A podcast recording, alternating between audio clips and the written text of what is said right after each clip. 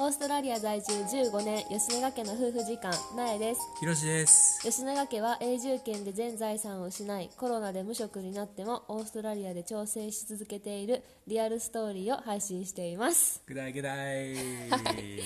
日も上手に言えましたはい。えーっと今日は、はい。まあね私たち今でこそ無職で、うんうん。 まあ無職っていうか、まあ、無職か まあちょっとは働いてるんですけど、まあ、無職になってんな一瞬な、うんなっそうて、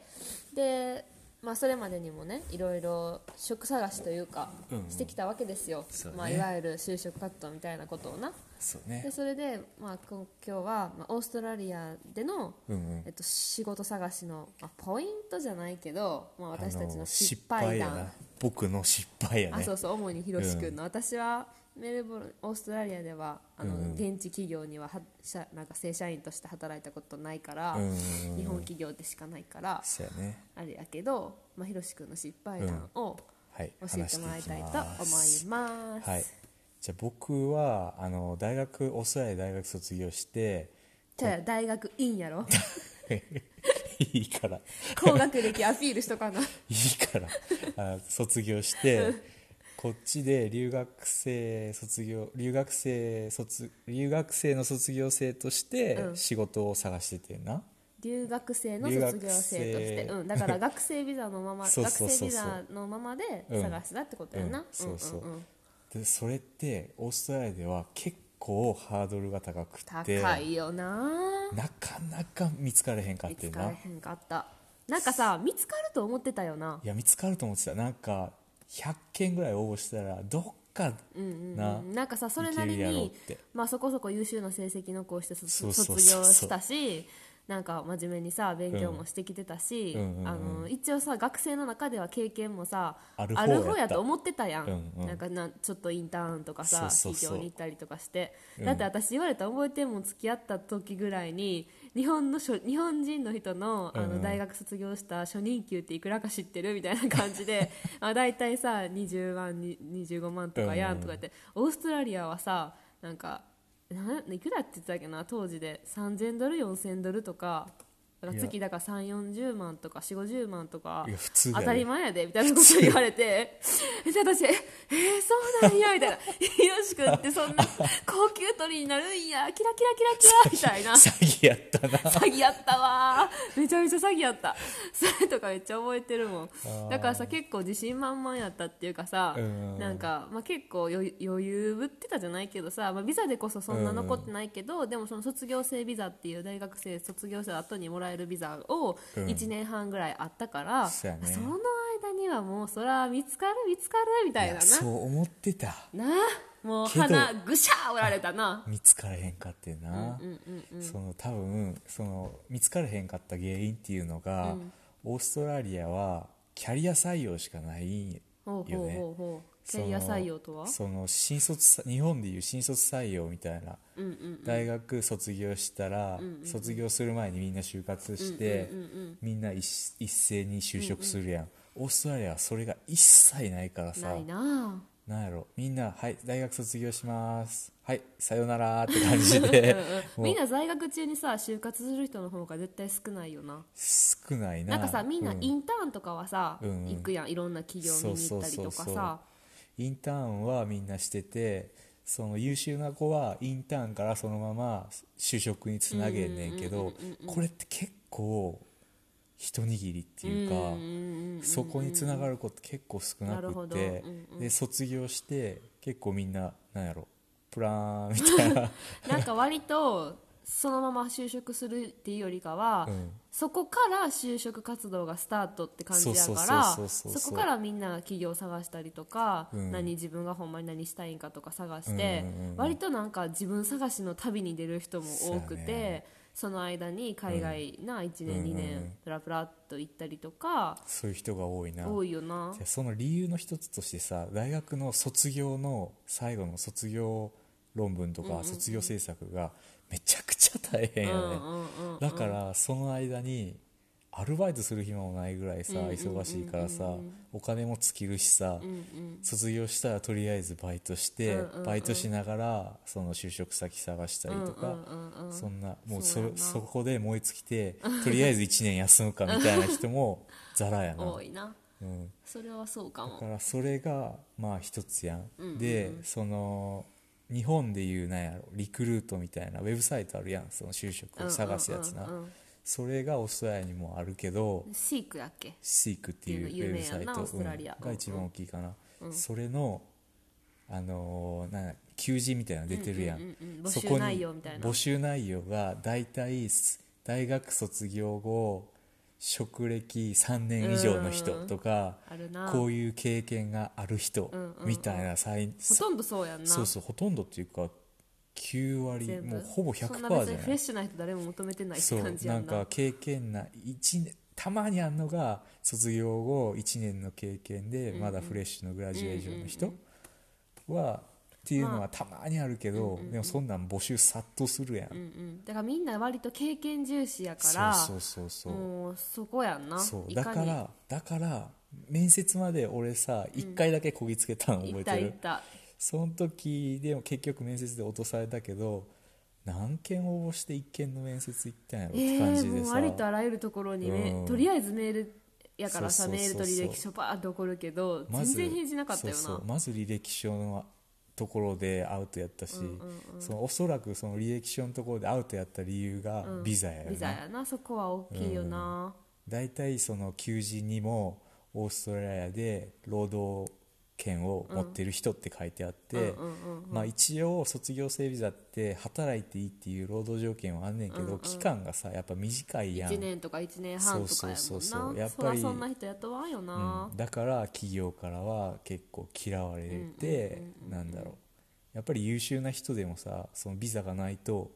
働かれへんっていうのがあるから、それはそうやと思そうう難しかったよな難しかったまあでもだからそこで私たちも、まあ、バイトみたいな感じでバイトからそうそうそうそう始めてうんそのビザある間に経験積んで、そうやねまあ、ほんまなんとか運よくギリギリそこかそうそうら次のなビジネススポンサービザっていう会社が、アルバイトしてたところのそう先そうがそうな会社があのビザを出してくれて、残れてそれがそ永うやね住権につながったっていう感じやけどいやーほんまギリギリやったけどねなんとかつながったよねそやな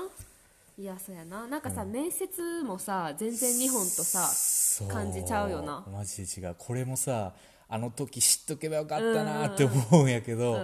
もう俺はさ大学こっちの大学卒業して日本の就活のイメージしか俺らの頭の中なくてさ、面 接つい別に特に日本で就活ししたことたなこいけとどなないけどうんうん したことないけど、まあでもイメージ的になそうそうそうそう、なんかもうねスーツ着てネクタイ締めてガチガチでさ、なんか、よろしくお願いします」みたいなさ、なめっちゃ敬語でさ、御社のどうのこうのみたいな、そういうイメージでさ面接受けにい一回だけ行ったやんか、行ったうんうんめちゃくちゃ緊張して、うんうんもうボロクソやったよね、あーそうなんえその時かん手応えもボロクソやったあ手応えなかったなかあったそうなんや全然そうそうそ話う聞いてくれてない感じやったいやー話は聞いてくれてるけどなんか今思えば、ああこの人と働きたいと思えへんかったやろうなと思うああなるそほうどオーストラリア人のめちゃくちゃ大事にしてるところって、人生を楽しむやんかうん そうやな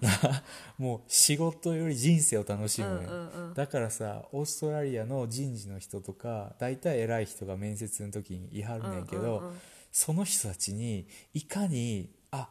あなたとやったら仕事が楽しくできそうって思わせるのがマジでキーやね、なるほどねうん、だからオーストラリア人ってさ初めにさ「はいハワイユー」とかみたいにちょっと軽く挨拶して、めちゃくちゃ世間話から入るやん、うんうんうん意外めっとちゃするそうそう意外と面接の時とかもそっから入んねんへ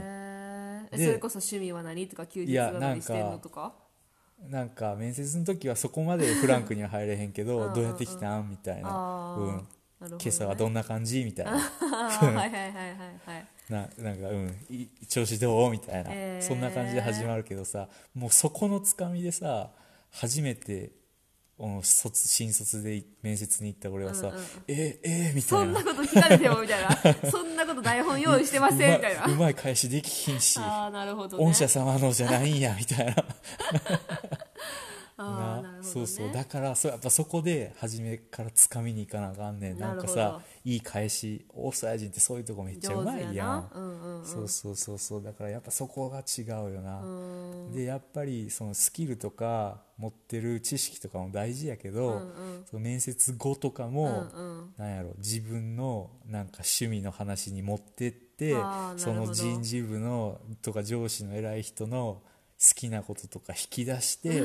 そっちで意気投合するみたいなあそこまで持ってけたらもバうッチ受リかるって感じする、うん、やーそうなんや、んなるほどねっぱその人とねあとさなんかさ、うんあのそうやなその人との関係を作るっていうのも大事やけどさ、あとさなんか自分をあんまり見く見く見下ろさないああーそれめっちゃある見く自分をなんかもうちょっともっと過剰評価するぐらいな感じめでっちゃあるめっちゃある自分はもうこれもこれもこれもできるし、これもできるみあーたいな風にそれもそれも俺のめっちゃし苦手分野じゃないめっちめっちゃ失敗の一つやな,、うんうんうんうんなんか、ね、日本人ってどうしてもさ謙遜してしまうやん、いや自分なんてみたいな感じでさ、給料とかをさ提示されたなんかこっちは結構さ、うんうんお互い相談し合いながら決めるやんそうそうそうそ給う料を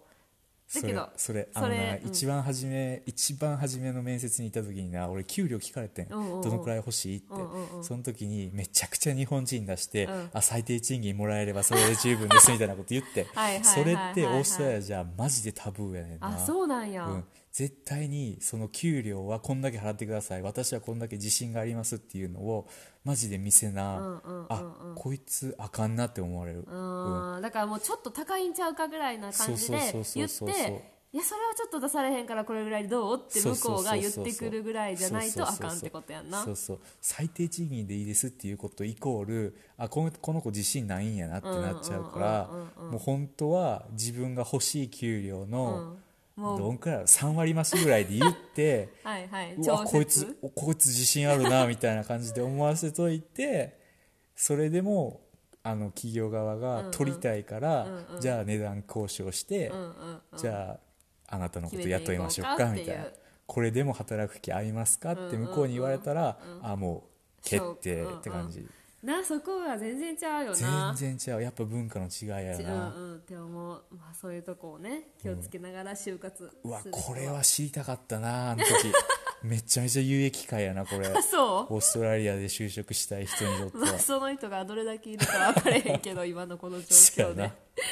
まあでもそういう感じで、はい、やいい話でしたね、はい就職リアルストーリーをいやリアルやと思う、話せましたねうんはい、では